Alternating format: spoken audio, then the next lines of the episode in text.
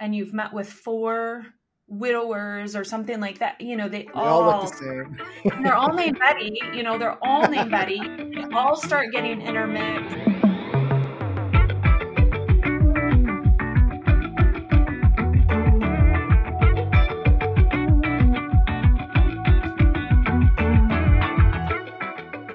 All right. Well, hello, everyone. We have Kari, the mortician, the infamous YouTube sensation.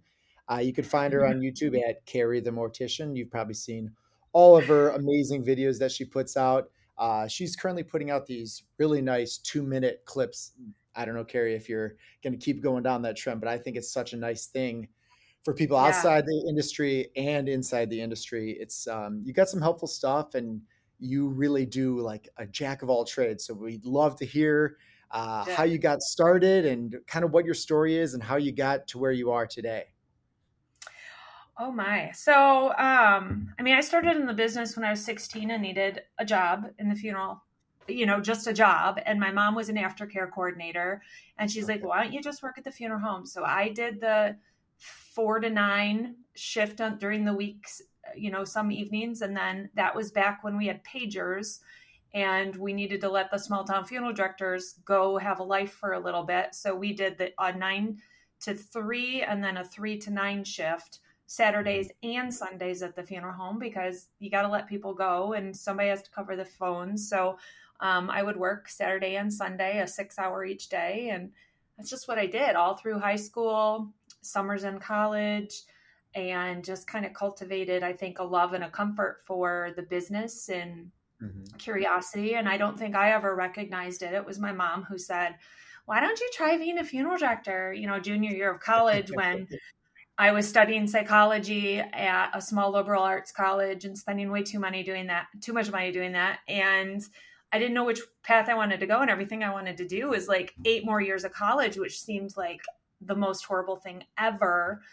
And tried it. And about two weeks into my apprenticeship, I was hooked. So then I went to mortuary school after I got my psych degree and went to Cincinnati. And um, yeah, the rest is history. I've been licensed 20 years now. So yeah, a lifetime, it feels like. It's crazy. I think that psychology background is super, super helpful when you're when you're aiding the families there. I would imagine.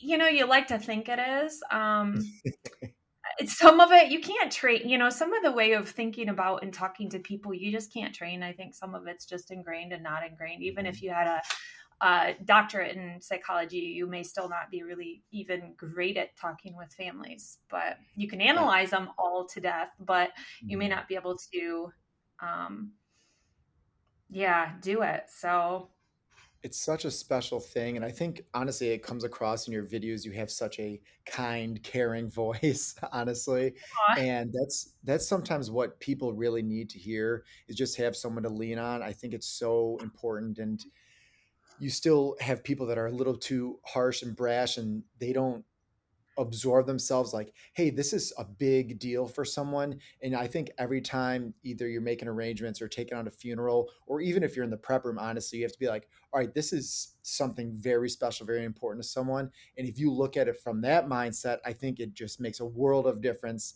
and it kind of helps you have a better outlook on everything in my opinion. Oh, for sure. And I think that we do lose sight of the actual actions that we're doing sometimes throughout what we're doing, especially in a high volume funeral home. Um, the one I'm primarily at does about 900 to 1,000 calls a year.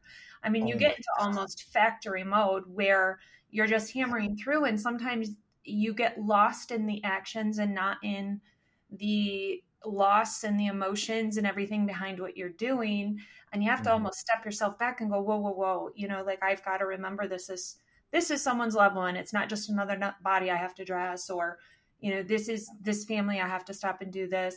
I think when you're in a smaller town when you're doing you know 150 a year it's easier to Mhm. focus on that um but it is you you do get lost in it sometime and you know our heads are not always clear. Everything in our lives is not sunshine and roses and so if we're having a bad day it it's hard to give what's left of ourselves to families but yeah it, we do our best I, I, guess I think it is especially i mean i'm from like a smaller family funeral home so we're around like 250 or 300 so okay kind of like that in between but i I think when you're in a large, large facility like that, it's just such a grind. And you're trying to get through, trying to get the next thing done. It's just chaos. Right. It's got to be so hard to kind of focus up, I would imagine. It is. Well, and it's hard because you can't take a lot of time with any one family like you would want to yep. do in smaller towns. I mean, I will do all sorts of crazy things and go get little something for the family or, you know, have extra little something at visitation, but I may only meet with a family and never see them again. I may never see them for visitation, for funeral, for first view, for anything. And mm-hmm. so you don't get that really close connection with families by going on the removal, doing the prep, doing the arrangement, and following them through. And I do miss that more because you don't you don't out of necessity get that with a larger funeral home because it's so compartmentalized because it has to be. Yeah. And there's no other way to do it. You couldn't possibly imagine someone making arrangements with 15 families and like trying to go on the removals no. and be with them on the funerals it just so when no. you're so you do a lot of a trade work i know and you're primarily kind of at one funeral home is that correct um primarily and i work at the one primarily doing arrangements and working with the families right. and i can i feel like i balance a lot of families well for the most part so i can handle a large volume that way where some directors get frazzled if they're meeting with two families a day, where I'll handle right. three or four if I need to or something. And other people are more comfortable in other areas. So I think you have to find your best skill set when you're in that large of a funeral home. Mm-hmm. And you just have to go with it. It doesn't matter what you might like to do always, but you find your best skill set and kind of go with it. So, yeah, kind of double and, down on like what area you're right. most proficient at, I would say. right. Right. Do you have any tips for our funeral directors? So let's say you are meeting with three or four families a day. How do you do that? How do you keep people straight? How do you keep everything organized in your own mind from a paperwork standpoint? What is the best way to go about that if you have a day like that where you're meeting with four families or something? Well, and I think it's so crucial that you find what works best for you because you could go to work for a funeral home and they try and tell you everything you need to do, but it may not be what works best. It's like every kid learning in, in you know, middle school. Every kid doesn't learn the same way. And so when you force upon someone your way of doing something, it, it may not uh, lead to the best results from them. So I am a, like right now we use Kraken. Um, and I mm-hmm. like Kraken because of the checklists and because of, the note section. And I think it's a really good, efficient system that you can gear towards all the directors in one program. But right. I am a checklist person. I don't like paperwork on my desk. So I like yeah. to go through that paperwork and I kind of have my own system of how to do it where other directors have other ways of doing it. But I don't like to keep files. I don't like paperwork. What I know, and I think it's doing the freelance where I would go in and cover funeral homes and then have to leave after two, three days. What's in my head cannot just go with me. It has to be there right. and it has to be there for the director. So I'm a note taker, I'm a task list doer. Mm-hmm. And I work efficiently in that way. And when I'm making arrangements, I'm always almost doing two or three things where I'm, you know, when I go in to make phone calls, I'm starting to type up the obituary. Mm-hmm. Not everybody works multitasking, but I, I almost work better if I have two or three balls in the air as opposed to one where I get well, you are a funeral director, so I think it's implied you need to have to. And I think my ADD brain, like if I'm only dealing with one ball, I'm thinking of my grocery list, or I'm thinking of what yeah. I have to do later. Where if I have two balls, I'm super work focused, and so I almost have to have a few more things going at one time sure. to to work the best. But I think knowing how each director in your funeral home functions the best is so critical and having a sure. communication with everybody in a central system and a calendar that works well those things are so critical to funeral homes big or small yeah and i think the way you do it and just being meticulous about putting in your notes and things is so important because you're not handling taking out that funeral or whatever else and right it's so it's so different when you come from a di- if you're coming from a smaller place because you're used to being like everything's kind of in your brain but you right. can't do that if you're handling excessive amount of calls like a call a day or whatever else you can't do that no because three days later when you're 10, 12 families in, you cannot remember what happened four days ago,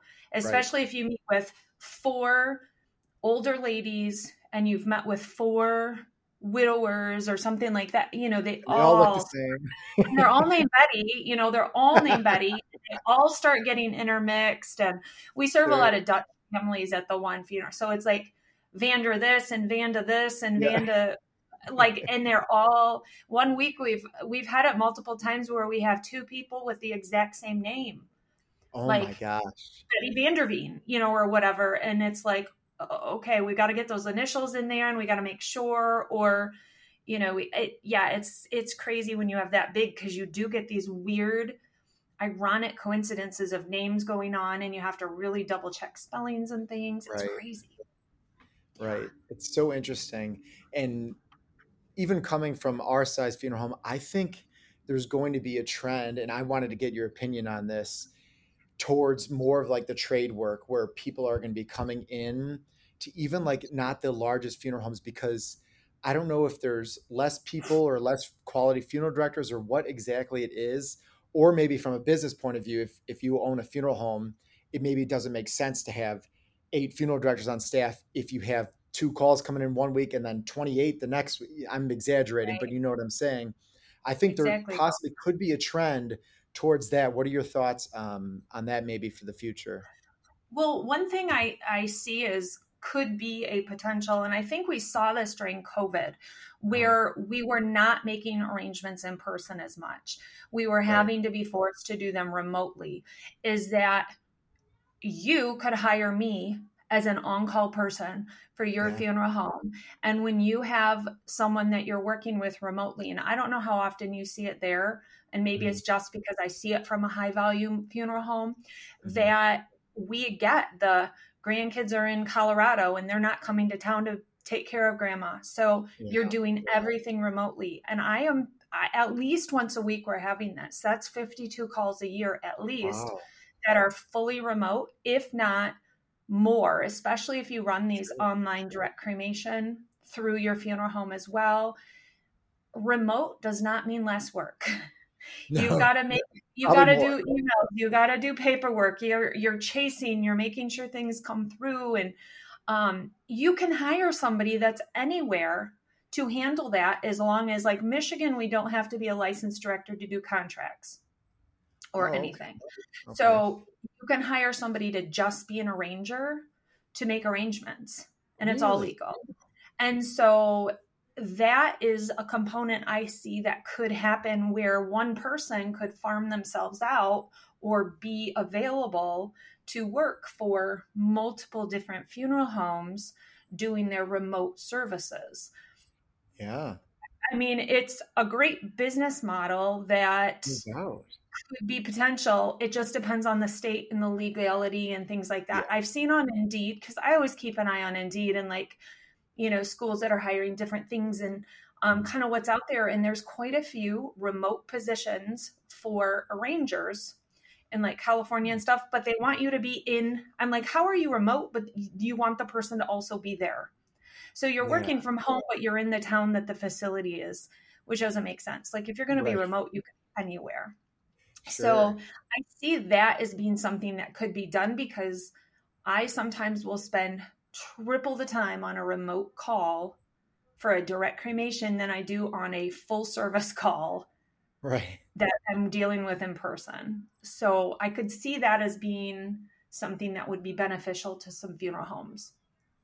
I definitely think so. And there could be, I mean, potentially down the road, there could be a company one day that would do that where they have a team of, hey, these are our funeral directors, and you could hire that company to kind of use them at your own discretion, sort of deal. That, that's really interesting concept. And I think it's a possibility for sure.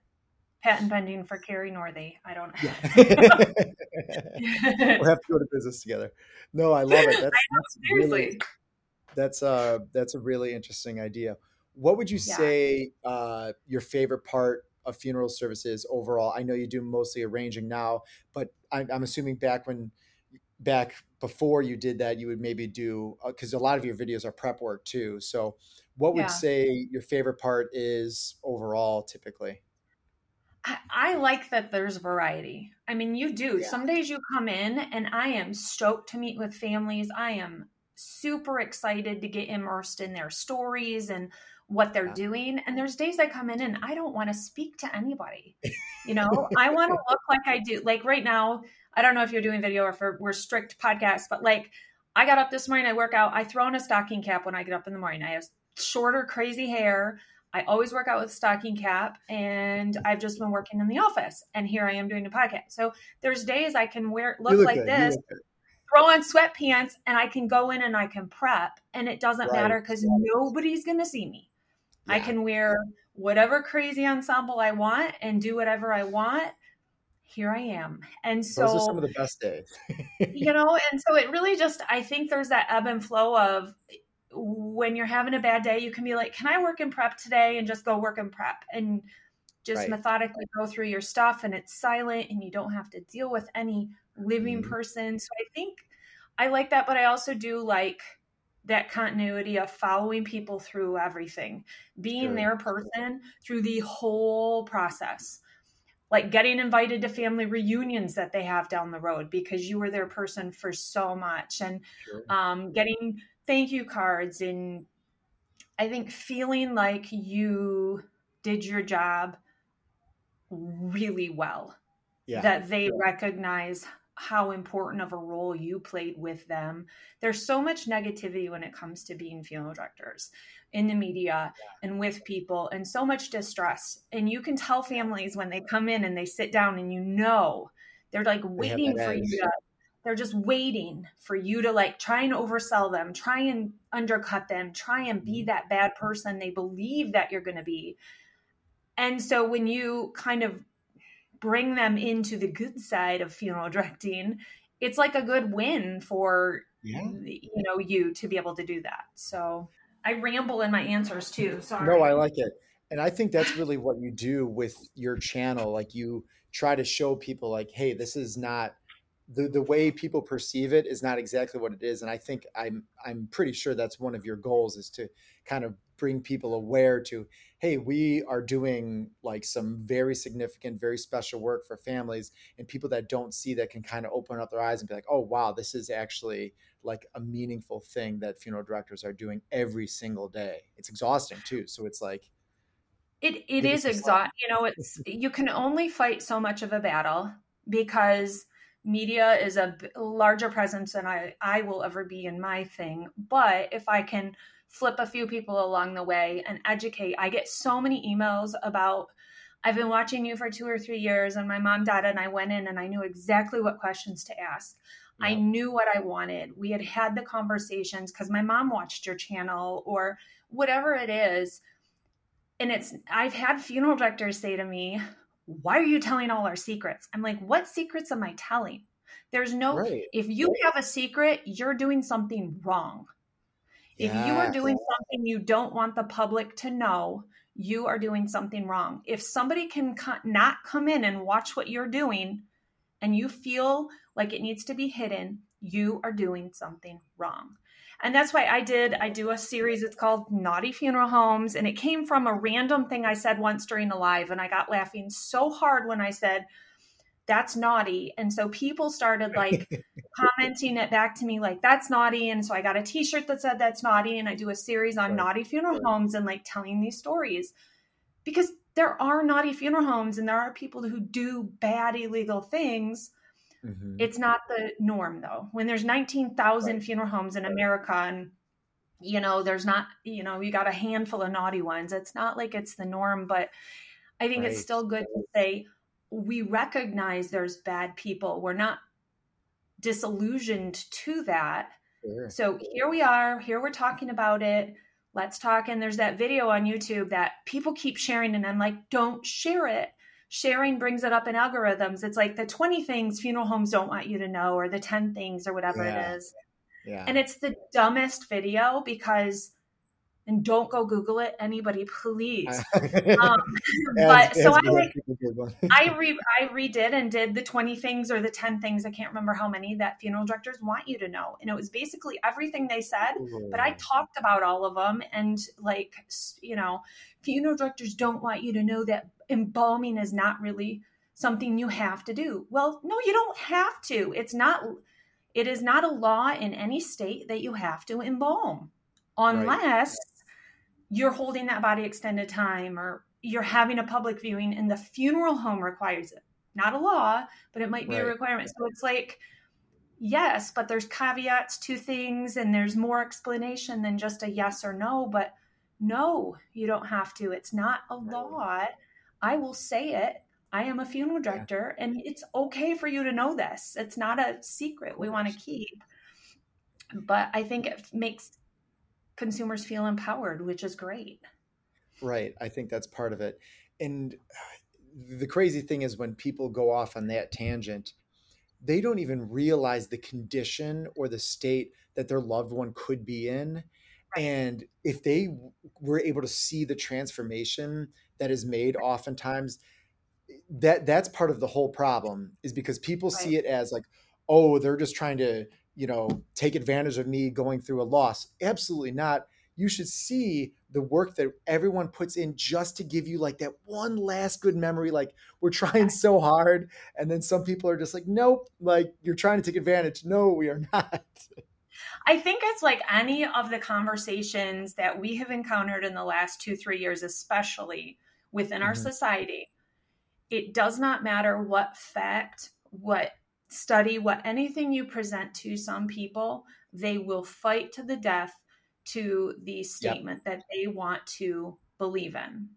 Mm-hmm. You know, mm-hmm. I have people, one of my biggest things that people get crazy about is I cannot believe you let blood body fluids or embalming fluid from embalming go down the drain. Like that is one that people just cannot get. Like you are poisoning right. me. My response is always when you throw up, when your finger is bleeding, when you're taking medications and you're defecating, you're urinating, yeah. where is it going? It's going in the same source and so I went to a water treatment facility and I'm like, okay, we're going to do a video here. And we were going to follow things through the whole process. Sure. It smelled super great there, let me tell you. the fact that in parts per trillion, and I looked at all the reports with the man that runs the place, you could not find formaldehyde in the water at parts per trillion. But what you could right. find was hormones medication, mm-hmm. household cleaning chemicals, things yep. that people are dumping down their drains at home. And I present this and I tell people, and they're still like, nope, you're poisoning us. I'm like, well, you obviously don't want to hear facts and you don't want to look at reality. It is. They just want to argue against whatever they're they believe. Yep, and that's you know, to each his own, but you know, these people are probably poisoning our, our society more than any of us are doing what we're doing embalming. So I have no problem with what I'm doing, putting bodies in the ground and embalming and it going down the drain and but Absolutely. yeah that was kind of a that was kind of a fun thing though it was kind of proving to myself that what right. we're doing is okay yeah have you ever um, listened to or talked to ben from worsham oh he ben does, i love yeah, yeah embalming yeah, chemicals awesome. in the wild. Yeah, yeah, exactly. That's what I was just going to say. He does the chemicals in the wild, and it's like, yeah. hey, these are everyday chemicals that people are using left and right all over the place. So it's that it's you're just, consuming you know, food, right? yeah, let alone yeah going down that's getting treated and the you know the water plants and everything. Um, I wanted to talk about uh, kind of your YouTube page for a little bit. How did it get started? How did you get there? Um, what made you even get into it in the first place and now you have so many people watching you it's it's such a cool thing. How, how'd you do it? Yeah so uh, about five years ago because i think we're at five years it was in may i was about five years that i've been posting and i had left one funeral home and i was kind of in between kind of figuring out what i wanted to do. I i didn't realize it i was in a rut. I was kind of burned out from the business because i had been working for not the greatest people the funeral okay. part was great, but the people are not great. That's what I always say about burnout. It's not usually the work, it's the employees.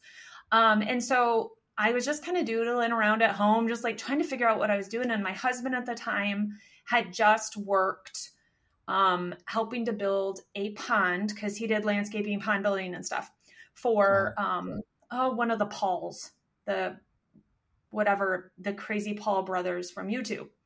Okay. And he's like, oh yeah, yeah, yeah why don't you do a YouTube something? And I'm like, that sounds weird. And he's like, well, why don't you go on Facebook? Just ask, like, what do people want to know about being a funeral director or funerals? And so on my personal Facebook, I just asked the question. I got like 15 questions from family and friends, and I did a mm-hmm. Facebook. Live for each of them. And I remember going live that first time, and you watch the number of how many people are watching you. And it mm-hmm. was like, oh my God, I can't stop this in the middle. Like, this is live and this is happening. It was terrifying. So about 12 in, I was more comfortable. But then I started having people saying, Hey, I want to share this with my mom. Hey, I want to share this with so and so. And I was sure. like, Well, I don't want to, you know, just have my Facebook public. So I figured out how to put them on YouTube and just like posted them. Well, then I started getting comments and I got like a hundred subscribers and I was like, hundred cool. subscribers. Like this is crazy. And then I remember getting a thousand, and it was like I took pictures and I'm drinking champagne. Like I was so like that was crazy. So there was never any intention of being a YouTuber. And right. I think until I hit a hundred thousand, I still felt like a dork for saying I'm a YouTuber but at about 50,000 I was like, well, I'm kind of legit at this point, at no, least to a certain degree. And now being at 100 and I think I'm at 108,000, I'm like, yeah. well, I guess I am pretty legit, but I still feel like nobody knows that I'm there. So it's just one of those uh, you know, hard to have the realization of the scope of what that is. Sure. Truly. Um, and so it just grows and it grows and it grows. And it is really consumers that are watching for the most part. Yeah. My algorithm is about 50 50 with men to women, 50 okay. to 80 age range is is really my prime age range. Really? Okay. And the crazy thing about my channel so on YouTube, three to four minutes is the average watch time. Okay. On my channel, it's about six to seven minutes. And when you factor in that half of my videos are only two minutes long, right. that means people are watching, you know, 10 plus minutes of my longer mm-hmm. videos. So that says yeah. people want to know what I'm saying. Like there is such a strong desire to understand or expel um, fears about what we do. And I yep. have so many, like when I say I get hundreds of emails a week, it's not an exaggeration. And I respond wow. to every single email. So that's a huge part of doing that job, I feel like, is response. I try to respond to every comment on my channel, which is hundreds. And so I get a really big understanding of consumers in a huge general scope. So my vantage point on our funeral industry is specifically unique and no one else has that. Yeah. There's nobody else who has quite the scope that I do. And I see how many people don't have connections with the funeral directors they work with. They can't mm. ask them questions. They feel like they can't ask them questions because they don't have a relationship with them. There's people who have carried questions 30, 40, 50 years in their life and they've never had anybody to ask it to and they ask it. There's one woman, oh my God, it was so powerful. She said, My mother buried my dad 33 years ago. Uh-huh. He has been gone forever. And she has been in unrest since because of this, blah, blah, blah. Okay. We watched your video on whatever it was. Mm-hmm. She is at peace now because she has an answer to the question she didn't have anybody ask. And I'm like, holy crap, 30 some I mean, years that she has like, carried this. Right. But this is, there's thousands of those people. And if you ask mm-hmm. a mm. funeral director, every single one will be like, I connected with that family, every family I connect with, and I have, they can ask me anything. But do you give them permission? Like when you make arrangements, oh. do you say, if you have a question during this, please ask it? If you want anything changed with your loved one, there is time and you have permission to do that. Because people don't that. think they can touch their loved one. People don't think they can change anything. People don't think there is time and opportunity. And after the fact, they are going to be talking about how you put the wrong shade of lipstick on their mom. Right. And that will be the one defining thing about that funeral. It doesn't matter if you did a hundred great things, but you got that wrong and you didn't allow them, give them permission to correct it. When we all know that's simple to correct. We all right, know exactly. that can be done in just minutes. But if that family didn't understand that that could be done, I think we forget as funeral directors that families don't know this business. A lot of families are just encountering it for the first time, where maybe the generation that they dealt with, let's say their grandparents died and they were, you know, buried, but they didn't partake in that because it was a grandparent. Now their parents are dying and it's a completely different it's cremation or it's something else yep. or yep. whatever and it's a completely different beast that they're dealing with essentially and they don't have any perspective as to what that should look like for themselves and they don't realize they could have a viewing followed by cremation or they don't you know i always say you don't know what you don't know and these consumers don't know they yeah. have no concept and but because we've been doing this we don't have a concept of unknowing does it's like the tunnel sense? vision no that it definitely it does is. and i think it's is. such like a oh my gosh, amazing thing for people to hear, and myself included. Just take a step back and say, like, they don't know the ins and outs like we do. No. So give them permission to open up. Let them let them come in and actually feel comfortable with you, and then it's guaranteed success. Because if like a small mistake, like you were saying, like if the the shade of rouge was wrong or whatever it is, right. they can come in and be like, "Hey, do you mind just like touching this up? Is there anything you can do? And that way, it's there's not a sour taste. And from a funeral director's point of view, their family wants to come back to you because they felt comfortable in that way. That's right. so beautiful. That's so great. I, I'm obsessed. I'm obsessed. well, and it's so simple. Like it's just it's this simplicity of giving permission and like talking through um, I do some continuing ed stuff with New York and New Jersey and did some with Wilbert and mm-hmm. like just allowing families to know what visitation, like prepping them for visitation. Like people are going to say things that are hurtful, but it doesn't, they're not trying to hurt you. They love you and they're there, but nobody knows what to say during this. And just right. like planting these little seeds with families, I think sometimes we become just order takers and we expect families to know what they want. Yeah. But how do they know what the options are if we have not provided information to them? Because putting down a price list that has 187 different things on it, broken down in 27 different ways, they look at it and go, Well, we don't want a limo. Like, how many times do I show a family and they sit and they cross off everything they don't want, but they don't realize looking at things what it is they do want or what they could be right. having, I guess. And so giving them the options to do that. Yes.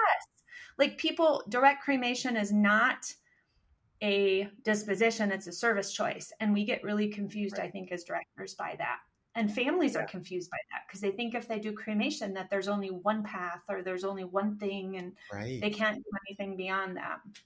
So there's like, so no, much. I can lay out lay out these choices for them that they can say, hey, we can commemorate them in a different way than we even thought was possible. And it's just such a good point because families will come in and I was you can say, you know, we could still have an open casket viewing and they would be blown away. They'd be like, oh, we would love to see them one last time, but they didn't realize, well, she really wanted cremation. So I guess that's the only thing we can do. No, it's right. just, just opening people's eyes is, it's a wonderful thing. Well, and how many families do you sit down by the they come like the person died at like 2 a.m. You sit down with them at like 11 a.m. and they go, yeah. so they've been cremated, right? And you're like, wow. Um, no. but that is what consumers believe. And we want to laugh and go, God, how stupid are they? How would they know different? No. They assume they you if you say cremation, you are taking them back and throwing them in the retort. That right. is truly what they believe yeah. that just by verbally saying, yep, go ahead, and they just don't know any different. And I think we yeah. Like to make fun of the ignorance of consumers mm-hmm. because we have not taken the time to educate them properly. And sure. you know, it's easier to make fun of the lack of knowledge that they have than to actually spend time filling them with knowledge, I guess sometimes. So and that's really what you do. It's it's it's unbelievable, yes. and I think it needs yeah. to continue that way. And I think it's such a powerful thing for funeral directors to kind of hear and to actually act upon and do this with your families. It's a game right. changer. There's no doubt. Right. Well, it's like doing. I think it's part of you know, we want that full circle when we're dealing with people. We want to go from at need to aftercare to pre need back around. Like we want that full circle. And some of that is in that pre need stage, just doing educational, you know, gatherings like, hey, let's have coffee and donuts and let's talk about cremation and let people just ask questions about cremation. People want to know. Yes. And they want the opportunity to ask. And yeah, it might be some of that not graphic, but well, mm-hmm. does that body really set up? Does this happen? Does that happen? Do they really do this? Does this really because you hear all this stuff and they want to be have their fears pressed away by our good information that we pour in them and they just want an opportunity in a safe and comfortable environment to do that so if betty and mary can come together and they can come ask questions about whatever it is they want to ask questions about you're giving them that opportunity so doing like the um, dinner conversations where you you know gather some people for dinner or where you do mm-hmm. You know a cremation luncheon or you do things like that those are so important and they're things that as funeral homes you can it's better advertising than a dang billboard honestly you know by really connecting with people during that time because then it's that community outreach that you're doing by then you know bringing them back in because just because they're in your community doesn't mean they're calling your funeral home. Yep. It's not the way it is anymore and, and I, yeah that, that's that was the traditional way for sure for so long. It's like hey we can just plop shop here and call it a day like we just we have a great location. Nope that's just not the case anymore. You have to have the service that goes right. along with it. You got to cultivate relationships and you got to cultivate um, that consistency with people and then they you become their person for yeah. the family and for all of those needs and for all of those things down the road and then when they're helping people decide on a place or when you know hospice nurses nurses at the hospital doctors all these people have input on things and if they get warm fuzzies and they get good um, you know, feelings from different places, they're going to direct people to those. I know that's not legal or things they're supposed to be doing, but they have influence and they have input and it happens. Churches, pastors, mm-hmm. those people, they are going to do that. Have a pastor breakfast, bring in a speaker, educate pastors even about burial and cremation and what they can do with their community because we have i don't know if you guys are seeing this where there's pastors who are directing their their community oh, yeah. to the congregation to do direct cremation and cut out the funeral home because you don't need them. Yep. And they could say we could have a visitation here. You know it's it's it, right. it's so interesting that that's happening. Bigger relationships build more business. And i think we get grumpy about it we get grumpy with the consumers, we get grumpy with the pastors, we get grumpy with the hospice workers because of our egos and oh poor us. And it's like it's like, oh, hey, look in, look in. You know, what can I do? Yeah, yeah, step back and flip the narrative. It can change, but we can't we have to stop getting grumpy. Yeah, I'm with you. I'm with you 100%. All right, I want to ask you one more question before I'm going to let you go. Okay. Uh, what is the question you get the most from all of your fans? because I'm I'm sure I know you get ones about decapitation, like constant. Uh, oh the pregnancy God. one, I know I always see you get that. What do you think is the number one that just kind of makes you chuckle? Because it's like I've gotten this question literally a thousand times now. oh my gosh! So it's funny you ask this. So I'm developing two more um, continuing ed programs right now, and one of them is literally about consumer driven questions because I do get such repetitive questions. I'm trying to pull up my list right now um, to read a couple of them. I honestly, the one question I probably get the most on my live videos. So I try and do a couple times a month my coffee with mm-hmm. Kari. Yep. And that when it's a live video on YouTube, it's not just your followers, you get whoever's on the computer and it pops up and um people will just, you know, they just drop in the questions and it's always the same questions. so uh, sure. a lot of them um let's see. Exploding caskets I get asked about a lot. yeah. Um, do you do I have to be embalmed? A big misconception is that everybody is autopsied and everybody is embalmed. People really? don't understand. Okay. They want to know how many body parts the embalmer takes out because they don't see a division between the medical examiner who autopsies and the funeral director who embalms. So it's defining roles, just like the medical examiner and coroner. People don't understand the difference. Like the difference, they misuse yeah. the terms like coffin and casket. They misuse the terms. Mm-hmm. Um, but I would say the number one question I get, which has not ceased over the years, okay. is um, how long does it take? Like my loved one died X number of years ago. What do they look like in the ground? Do they look the same? Interesting. And I think a lot of that is based on hoping that their loved one has not changed, hoping yeah. that their child, a lot of the time it's a child, like okay. my son died back in 1996. Mm-hmm. Is he looking the same? Right. And so, and I, there is no answer. Yeah. There are hundreds of factors. What part of the country? Is it a flexing, um, you know, climate? Does it go yeah. from cold to hot? Is it a high water table? what kind of vault, what kind of casket, what kind of medication was the person on before sure. they died, because that affects embalming. I'm like, you could take two 40 year old women, both having died of breast cancer. You could put them in the same casket, in the same vault, theoretically doing the same embalming in two years from now could look completely different because of yeah. medication they were taking, all sorts of different things. So there is no answer. And people hate that. But yeah. and if anybody, eh, I swear to Jesus, if a funeral director gives an answer to that, they're full of crap because yeah. there is no way to answer that. So when people say, "Well, the funeral director told us that my loved one was going to be in perfect condition because they were preserved," embalming is a temporary preservation, right. temporary. As soon as that body gets into a moisture-filled zone, which is what dirt is. Yeah. Embalming exa- or just decomposition exasperates and goes yeah. fast again. Like, come on, people. I, you know, we don't need to sell crap just to. I mean, there's funeral directors who are going to do that, but these people are so misguided by what funeral yeah. directors tell them. We can't stop it. It's going to happen. You got people mm-hmm. who are commission based and you got people who are whatever. I will never ever do that because it's the raw like that if we want clear education, we have to give clear good answers.